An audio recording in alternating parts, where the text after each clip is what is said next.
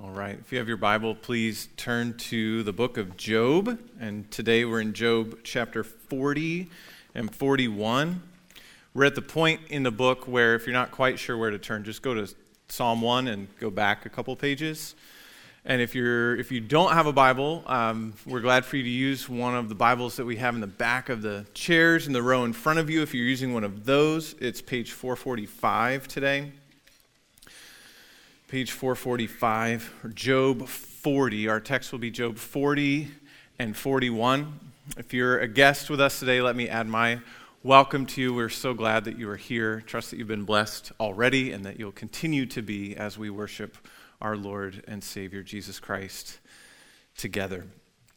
We're continuing a series, we're near the end of a series now in the book of Job. And if this is your first uh, sermon that you're hearing in this series, that's okay. Hopefully, it'll still make sense. Um, but we're actually, this is kind of a two part. It relates to last week. Uh, think of the story of Job, right? We have, most people know Job 1 and 2 and then Job 42, and maybe Job 38 to 41, kind of. Like we know God talks to him, and then there's like, oh, okay, sorry, sorry, sorry, I'm, i messed up. And then he gets everything back. You're like, all right, great.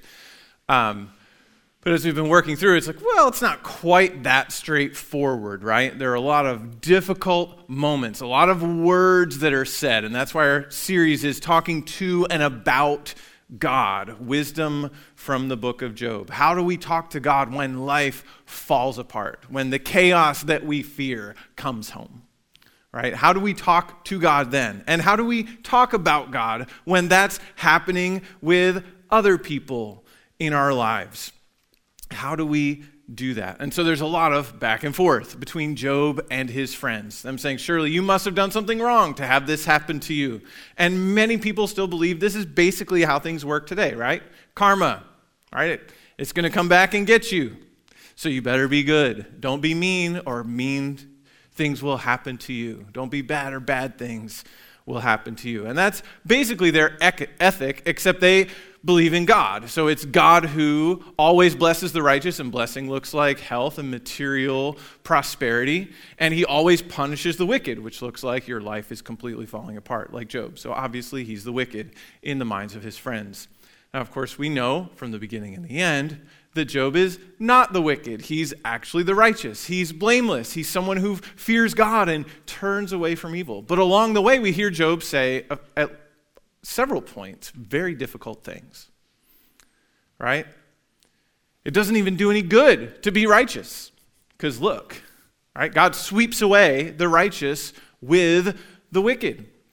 It doesn't do any good to follow him. Sometimes the psalmists felt this way as well. But those are the moments where you go, Job, you shouldn't say that. And that feeling that we have is right.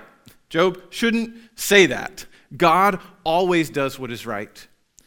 And after all the back and forth, and after Elihu pops in to give his thoughts, then in chapter 38 to 41, we get Yahweh himself, the Lord, God, shows up and speaks to Job. Job has longed for this, right? But what he longed for is not exactly what he gets. He's like, I want to talk to him. Uh, but Job does very little talking in these four chapters. This is when God speaks for himself. There's been lots of talk. Talk about God, how he works, lots of chirping. God shows up. He says, This is who I am. And Job has real questions for God that we would even kind of agree, like, those deserve some answers. I'd like to know what's going on. And does God give any answers? No but he gives Job exactly what he needs. And so last week we considered that God is the creator, he's in charge, and he cares for Job, because that's part of Job's accusation. Is God running the world well? He's questioning God's governance. Who darkens counsel without knowledge was God's question at the beginning of his address to Job. And we can sometimes feel the way that Job does too, right? Have ever things have things ever felt out of control in your own life? Things felt chaotic. I used to know what li- how life worked and what it should be like, but now I'm not so sure. Are there days or decades where it seems like evil is winning? Job certainly wonders this. That's why he's wanted that audience with God. And he got a start on it last week. Didn't go the way he anticipated. God's the one who's asking the questions, and he's going to continue asking the questions in chapters 40 and 41. And so let's look now at God's word. We'll read a few verses into chapter 42 as well, just to kind of quickly see Job's response, but then we'll come back and sit with that for a bit next week, Lord willing. So, now, Job 40 and 41. The first couple verses are God's finishing his first speech to Job, where he's showing that he's the one who has created everything, even the, the animals that Job will never see or know about. And he cares for them, and he cares for Job. So here's the word of the Lord, Job 40. And the Lord said to Job, Shall a fault finder contend with the Almighty? He who argues with God, let him answer it. Then Job answered the Lord and said, Behold, I am of small account. What shall I answer you? I lay my hand on my mouth. I have spoken once, and I will not answer twice, but I will proceed no further. Then the Lord answered Job out of the whirlwind and said, Dress for action like a man. I will question you, and you make it known to me. Will you even put me in the wrong? Will you condemn me that you may be in the right? Have you an arm like God, and can you thunder with a voice like his? Adorn yourself with majesty and dignity. Clothe yourself with glory and splendor. Pour out the overflowings of your anger, and look on everyone who is proud and abase him. Look on everyone who is proud and bring him low, and tread down the wicked where they stand. Hide them all in the dust together. Bind their faces in the world below. Then will I also acknowledge to you that your own right hand can save you. Behold, Behemoth which I made as I made you. He eats grass like an ox. Behold, his strength is in his loins, and his power is in the muscles of his belly. He makes his tail stiff like a cedar. The sinews of his thighs are knit together. His bones are tubes of bronze, his limbs like bars of iron. He's the first of the works of God. Let him who made him bring near his sword. For the mountains yield food for him where all the wild beasts play. Under the lotus plants he lies, in the shelter of the reeds and in the marsh. For his shade, the lotus trees cover him, the willows of the brook surround him. Behold, if the river is turbulent, he is not frightened. He is confident, though Jordan rushes against his mouth. Can one take him by his eyes or pierce his nose with a snare? Can you draw out Leviathan with a fishhook or press down his tongue with a cord? Can you put a rope in his nose or pierce his jaw with a hook? Will he make many pleas to you? Will he speak to you soft words? Will he make a covenant with you to take him for your servant forever? Will you play with him as with a bird, or will you put him on a leash for your girls? Will traders bargain over him? Will they divide him up among the merchants? Can you fill his skin with harpoons or his head with fishing spears? Lay your hands on him. Remember the battle. You will not do it again. Behold, the hope of a man is false he is laid low even at the sight of him. No one is so fierce that he dares to stir him up. Who then is he who can stand before me? Who has first given to me that I should repay him? Whatever is under the whole heaven is mine. I will not keep silence concerning his limbs, or his mighty strength, or his goodly frame. Who can strip off his outer garment? Who would come near him with a bridle? Who can open the doors of his face? Around his teeth is terror. His back is made of rows of shields, shut up closely as with a seal. One is so near to another that no air can come between them. They are joined one to another. They clasp each other and cannot be separated. His sneezings flash forth light, and his eyes are like the eyelids of the dawn. Out of his mouth go flaming torches. Sparks of fire leap forth. Out of his nostrils comes forth smoke, as from a boiling pot and burning rushes. His breath kindles coals, and a flame comes forth from his mouth. In his neck abides strength, and terror dances before him. The folds of his flesh stick together, firmly cast on him and immovable. His heart is hard as stone, hard as the lower millstone. When he raises himself up, the mighty are afraid. At the crashing, they are beside themselves. Though the sword reaches him, it does not avail, nor the spear, the dart, or the javelin. He counts iron as straw, and bronze as rotten wood. The arrow cannot make him flee for him. For him, sling stones are turned to stubble. Clubs are counted as stubble. He laughs at the rattle of javelins. His underparts are like sharp potsherds. He spreads himself like a threshing sledge on the mire. He makes the deep boil like a pot. He makes the sea like a pot of ointment. Behind him, he leaves a shining wake. One would think the deep to be white haired. On earth, there is not his like, a creature without fear. He sees everything that is high. He is king over all the sons of pride. Then Job answered the Lord and said, I know that you can do all things, and that no purpose of yours can be thwarted. Who is this that hides counsel without knowledge? Therefore, I have uttered what I did not understand, things too wonderful for me, which I did not know. Hear and I will speak, I will question you, and you make it known to me. I had heard of you by the hearing of the ear but now my eye sees you. Therefore I despise myself and repent in dust and ashes. Let's look to the Lord in prayer. Oh God, thank you for your word. Would you speak to us now through it by your Spirit? Would you help me as I try to explain what's going on here and what difference it makes that this is in our Bible? And would you help us to see you for who you are in your glory?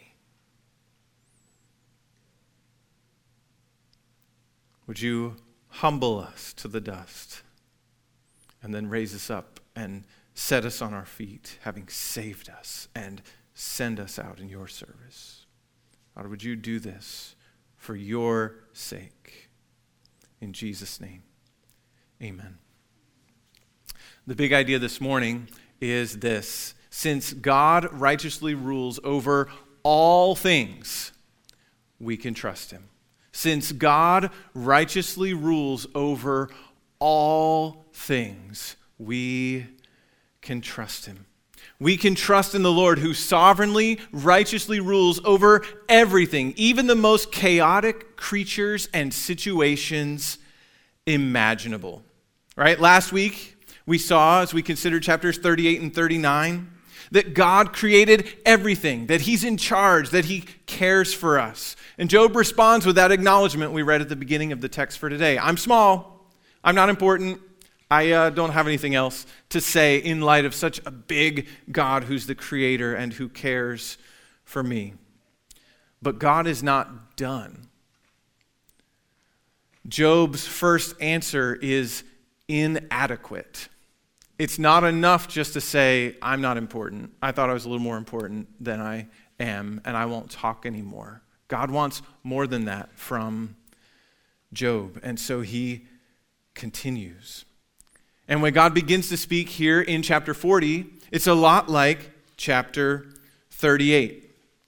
He says some of the exact same words Dress for action like a man. I will question you, and you make it known to me. That's just what was going on at the beginning of God's first speech, but there is an important difference, and that helps us understand the difference between the two.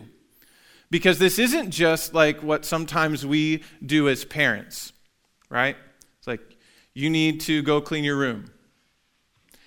Now, if your kids are like mine, the room is like already clean before you finish the words.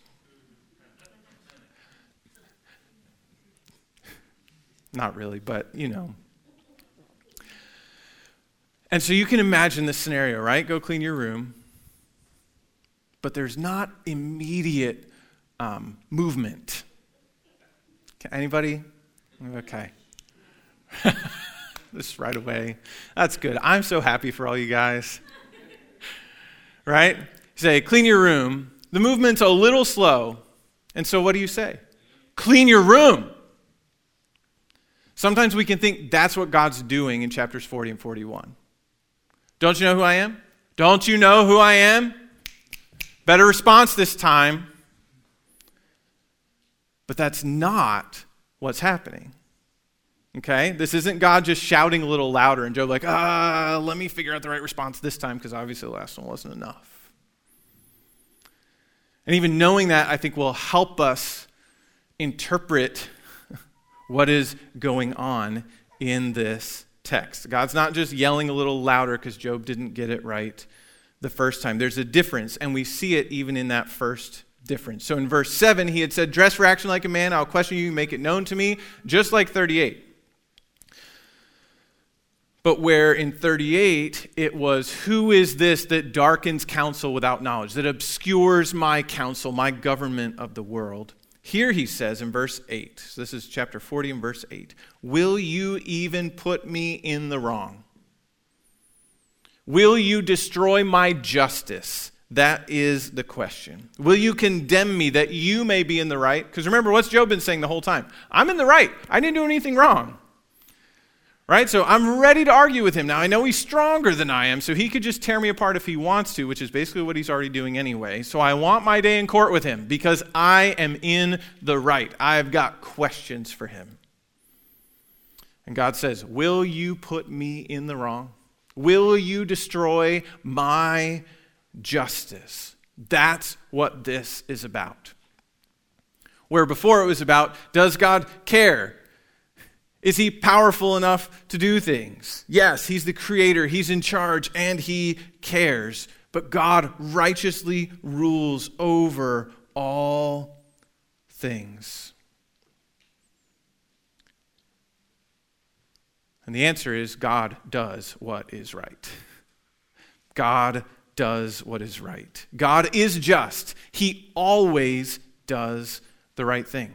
Now, God has the right to do what he wants with what he has made, right? We talked about the, the tower briefly last week. It's like, you know, if the creator destroys it, it's no big deal. He can do whatever he wants. And that's true. But God also does what is right, and he always does what is right. Deuteronomy 32 4 says this The rock, his work is perfect, for all his ways are justice. A God of faithfulness and without iniquity, just and upright is he. So God could have just said, Look, you're wrong. I'm just. I never do anything wrong. So you trust me. Right? And just like with children or students at school, that always goes, goes great, right? If you're a teacher, they don't get it the first time, just say it again. They'll get it. Right? So he's like, Rob, you've never been in a classroom, obviously. That is not how that works, right? God could simply assert that he's right, but he doesn't quote Deuteronomy 32. Instead of simply asserting that he always does what is right, or maybe what Job would have expected initially God defending himself point by point. When I did this, this is what was going on, and this is why it's okay. God does neither of those things. He doesn't just say, I always do right, you listen. And he doesn't say, okay, Job, I understand you got a lot of questions, but here's my defense, right? God doesn't give a defense.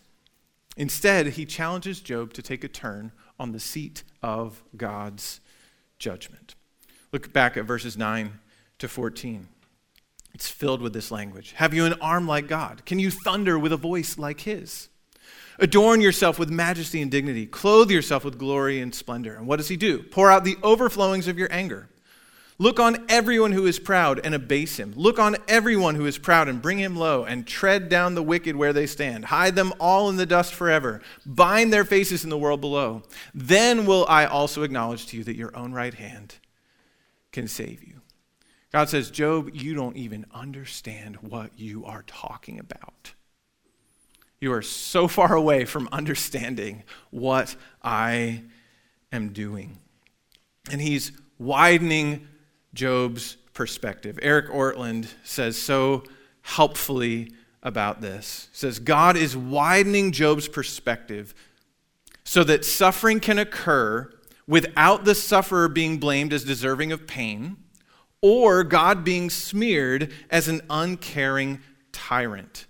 God is, in other words, going to help Job see that suffering can occur, God can be just, and Job can be innocent all at the same time. And we'll just leave that up for a second and think about it because this has been the big thing going on in Job, right? Job must have done wrong. He must deserve his suffering. And he says, No, I don't. And so, what's the alternative? Well, God must be doing something wrong, right? So the friends go one wrong direction. Job, you're in the wrong.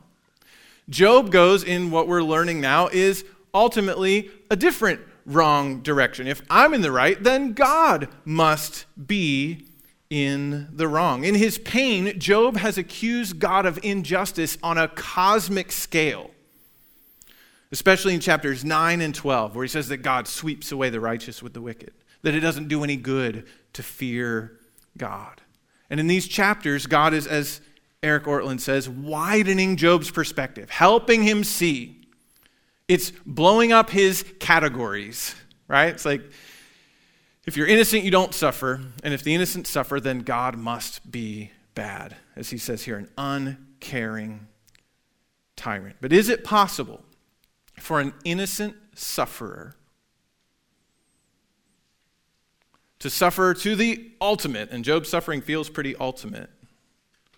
And for God to be superintending over that and to be just. Can God be just in someone's suffering and then be innocent too? God's answer here in these chapters is yes. And God does this by showing Job that he is indeed ruling righteously over all things, right at this very moment. So God does what is right, and God rules over all things. So there's different ways that Christians try to kind of puzzle this out, right? So if God always does what is right, then the bad thing that happened to me can't have had anything to do with him. All right? The disease, the sin against me, like God's up there caring about me, but he's he can't really do anything about that because everyone's free, they make their choices and some people choose to to hurt me. And disease is bad, it's chaotic, it's out of control, and it just came home to me this time. I think if, if God cares and things go wrong, then he must not be able to do something about it. But Job actually leads us in the opposite direction. That yes, God cares. Yes, he's in charge. Yes, he's right and always does what is right. And he actively rules over all things. God will not just let wickedness go. He controls even the most uncontrollable creatures, Behemoth and Leviathan. And this is where this is different than last week, where in chapters 38 and 39, it's all these animals that's like, I know what that is. I know what that is. It has a name that's familiar, right? And we may not see mountain goats very often, but we've, you know, especially now, we've seen them on a television show or something, right? learning about nature. It's like, great, we can learn uh, through a screen, not have to leave the comfort of our living room to see them.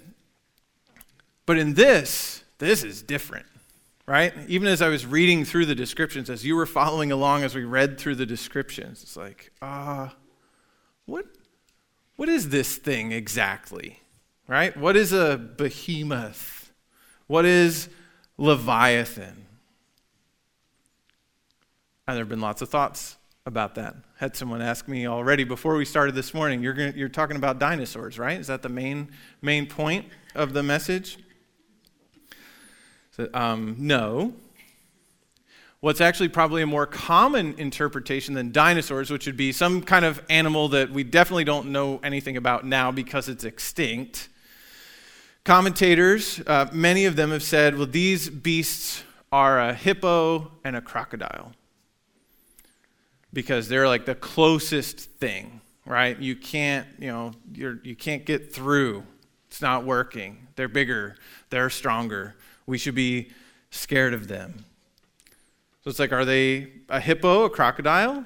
Are they something else? Are they a creature that has become extinct? Are they a dinosaur? Some sort of dragon?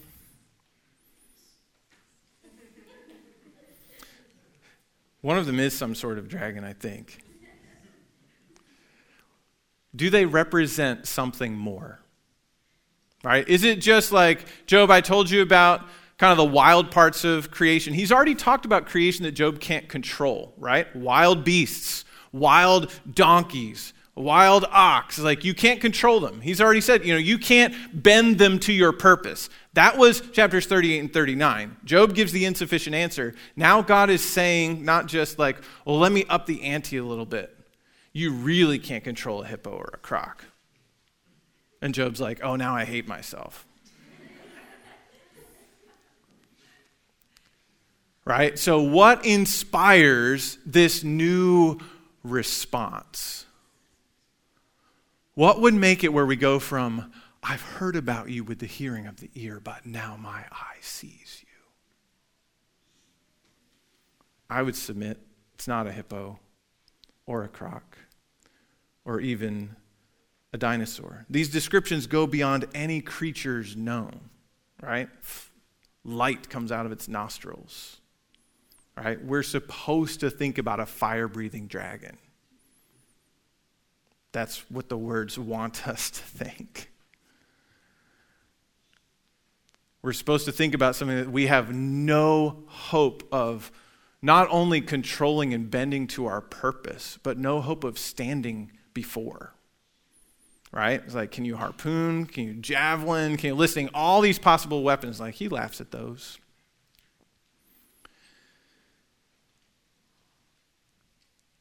But God is in control even of this Leviathan. Right? We have this weird look at verses 10 and 11 of chapter 41. Right in the middle of this discussion right? This look at this guy, you know, don't lay your hand, lay your hands on him. Go ahead. You won't do that again. Right? Man is laid low even at the sight of Leviathan. No one is so fierce that he dares to stir him up. Right? So this is all about Leviathan. And then the, the words switch.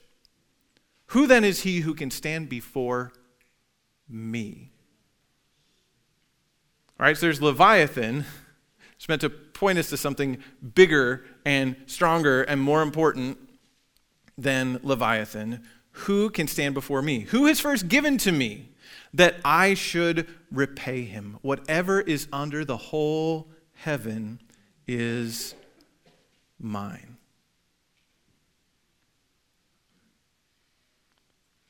How dare you question my justice?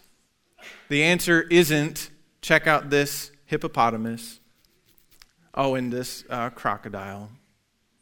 So, why are these here? What did they represent? And how is what God says here an answer to the accusation about God being wrong, God being unjust? Well, this isn't the first time that we've seen Leviathan in Job. I know it was a while ago, but back in chapter 3. So we have the first two chapters, right? where Job, righteous, blameless, Satan comes along. God, if you consider my servant Job, oh, yeah, well, he has everything. So he'll curse you. Takes everything, doesn't curse him. Chapter 2, God, have you seen my servant Job? Satan's like, wow, skin for skin, right? Take his health and he'll curse you. Okay, take his health. He doesn't curse still. And then the three friends come, sit with him, then Job talks, right? All of a sudden, it's not um, blessed be the name of the Lord. It's cursed the day that I was born. And as he's cursing the day that he was born and crying out in his pain and agony and loss, in Job 3 8, he says, Let those curse it who curse the day, who are ready to rouse up Leviathan. We're like, okay, whatever. Next, next verse, right? but he's referring to something, some creature that he's aware of that you better not wake up in the morning. Now, you might think, yeah, you better not wake me up in the morning. But however bad that would be, or whoever in your life, there is someone I'm thinking of right now, so you better not wake them up in the morning. Or like, do you want to do it today? Right? It's not going to go well. Right? So it's like, if they wake up on their own, we're good. Wake them up, problems. If Leviathan is sleeping, you better not be the one who rouses him. You better not be the one who wakes him up because it's bad. And it's going to be bad for you if you do. And again, he's not talking about going down to the local swamp and finding an alligator, or on that side of the world, a crocodile, being like, hey, time to wake up. Oh, he snapped at me. That was weird. And it's not the only place that Leviathan is in the Bible. So we already have this Leviathan is like bad, dangerous, watch out, he can hurt you. Psalm 74, verses 13 and 14 speaking to the Lord. You divided the sea by your might. This is the God who's over everything. You broke the heads of the sea monsters on the waters. You crushed the heads of Leviathan. You gave him as food for the creatures of the wilderness. Crush the head. I'm not sure where we've seen that somewhere else in the Bible, but it's something to consider. Here's this creature who's so important and powerful and dangerous and harmful. And God's like, He is under my control. I crush him when I choose to. Or Isaiah 27 1, speaking specifically of judgment.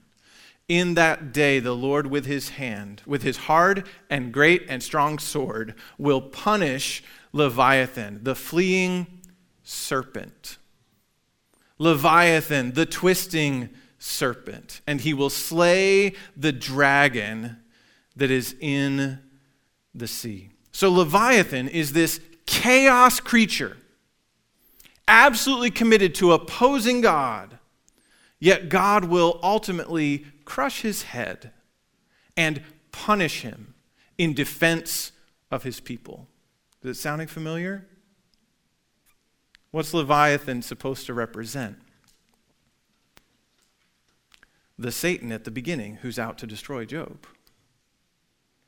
Right? The one who says, He'll curse you, I can make him do it. The Satan that is on a leash. And God uses language like that, right?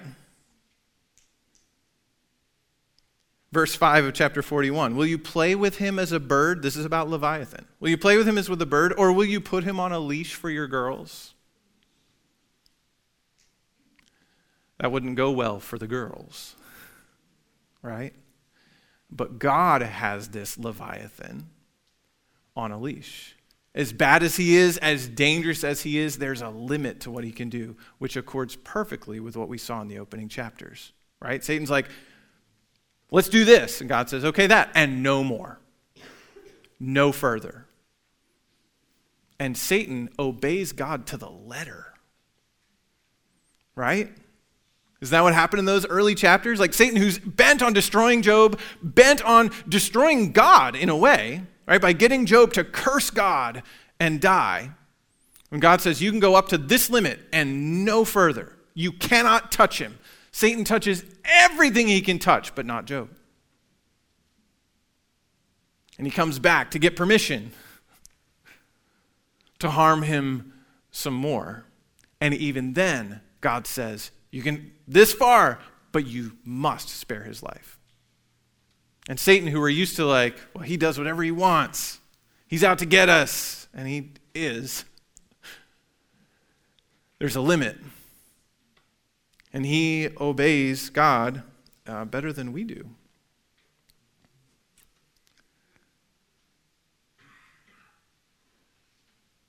He's on a leash.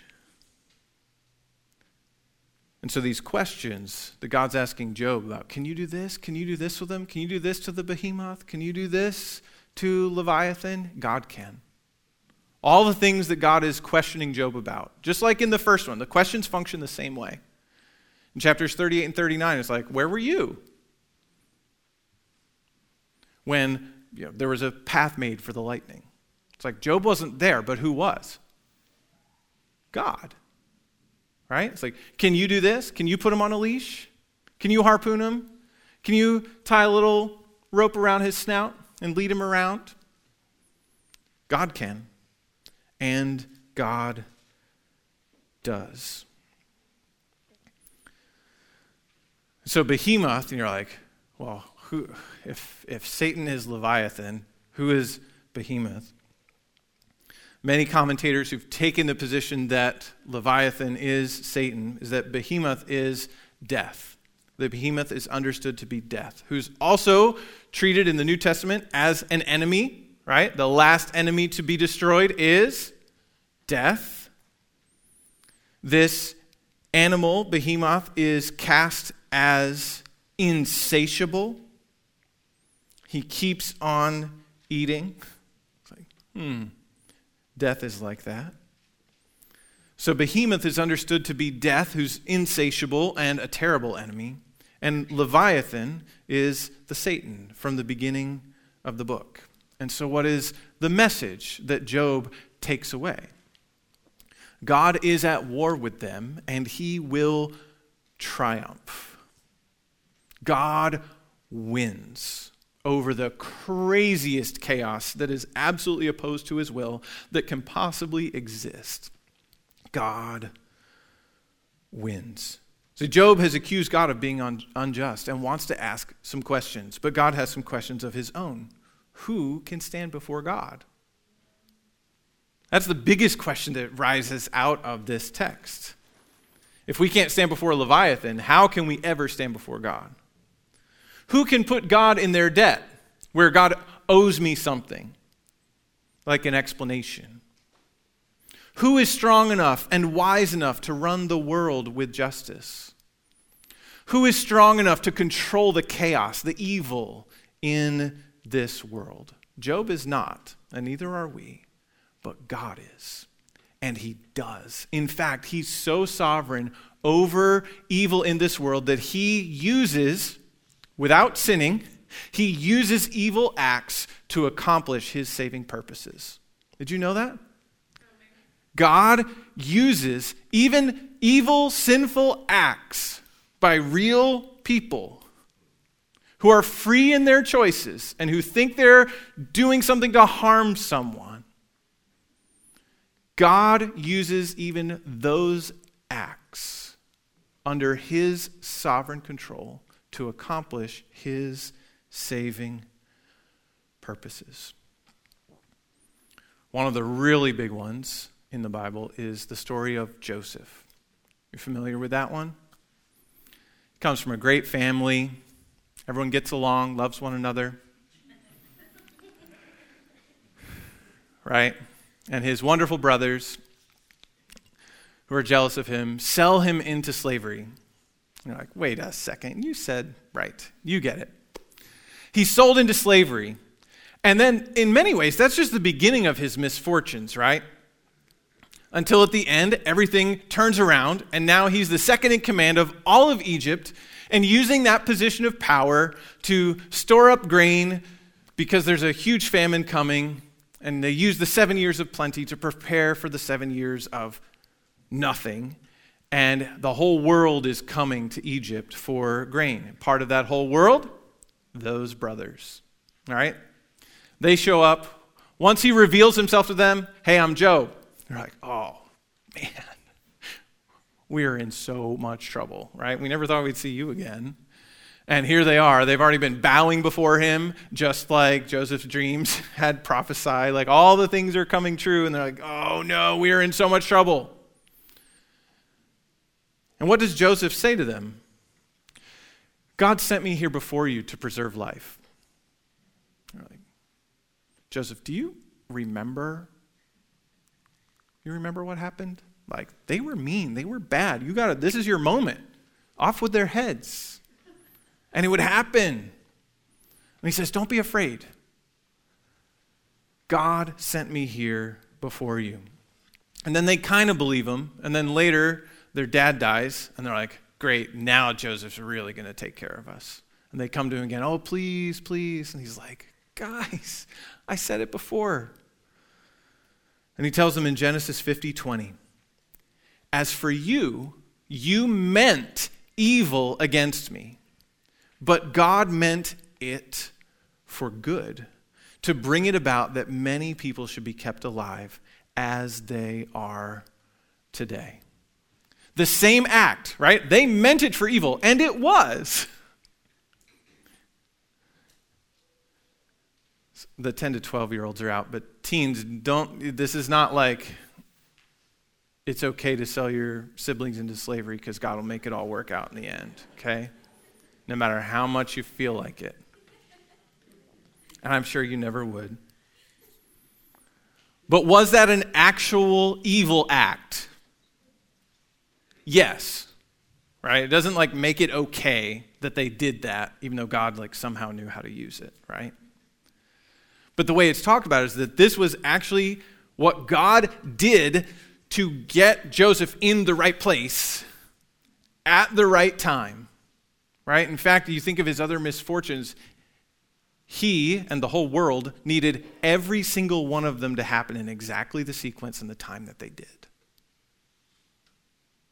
Right? If he'd never been lied about in Potiphar's house, he would have just been a really important guy making Potiphar rich and never would have been second in command.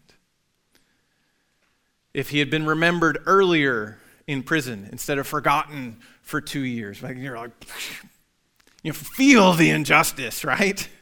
All the injustices to Joseph, who hadn't done really anything wrong. He's faithful the whole time.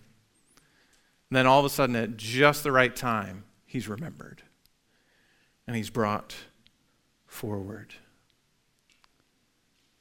God meant it, that exact same thing, for good.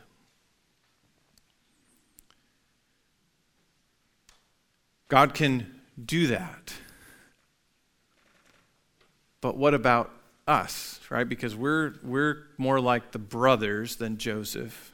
We're more like the friends than Job. We're the we're the evil. Like, we say, okay, great, now we know. God actually takes care of things. He always stamps out the evil, He puts them in their place, He judges them forever. If we're honest about who we are, that is not super great news for us initially. Because we have all participated in the chaotic evil of this world through our anger, our lying, our impatience, our cruelty. Right? The Kids learn it in VBS. Romans 3:23. Right, for all have sinned and fall short of the glory of God. But praise the Lord, that verse ends with a comma, not a period. For all have sinned and fall short of the glory of God and are justified by his grace as a gift through the redemption that is in Christ Jesus, whom God put forward as a propitiation by his blood to be received by faith. This was to show God's righteousness. God always does what is right, because in his divine forbearance he had passed over former sins. And then verse 26, it was to show his righteousness at the present time, so that he might be just and the justifier of the one who has faith in Jesus. How can this God, who always does what is right and demands that everyone else do what is right, how can any of us go free? Through the sacrifice of Jesus on the cross, so that God can be just. He's seen to be doing the right thing. And now, because Jesus took the punishment for us, he can call us just.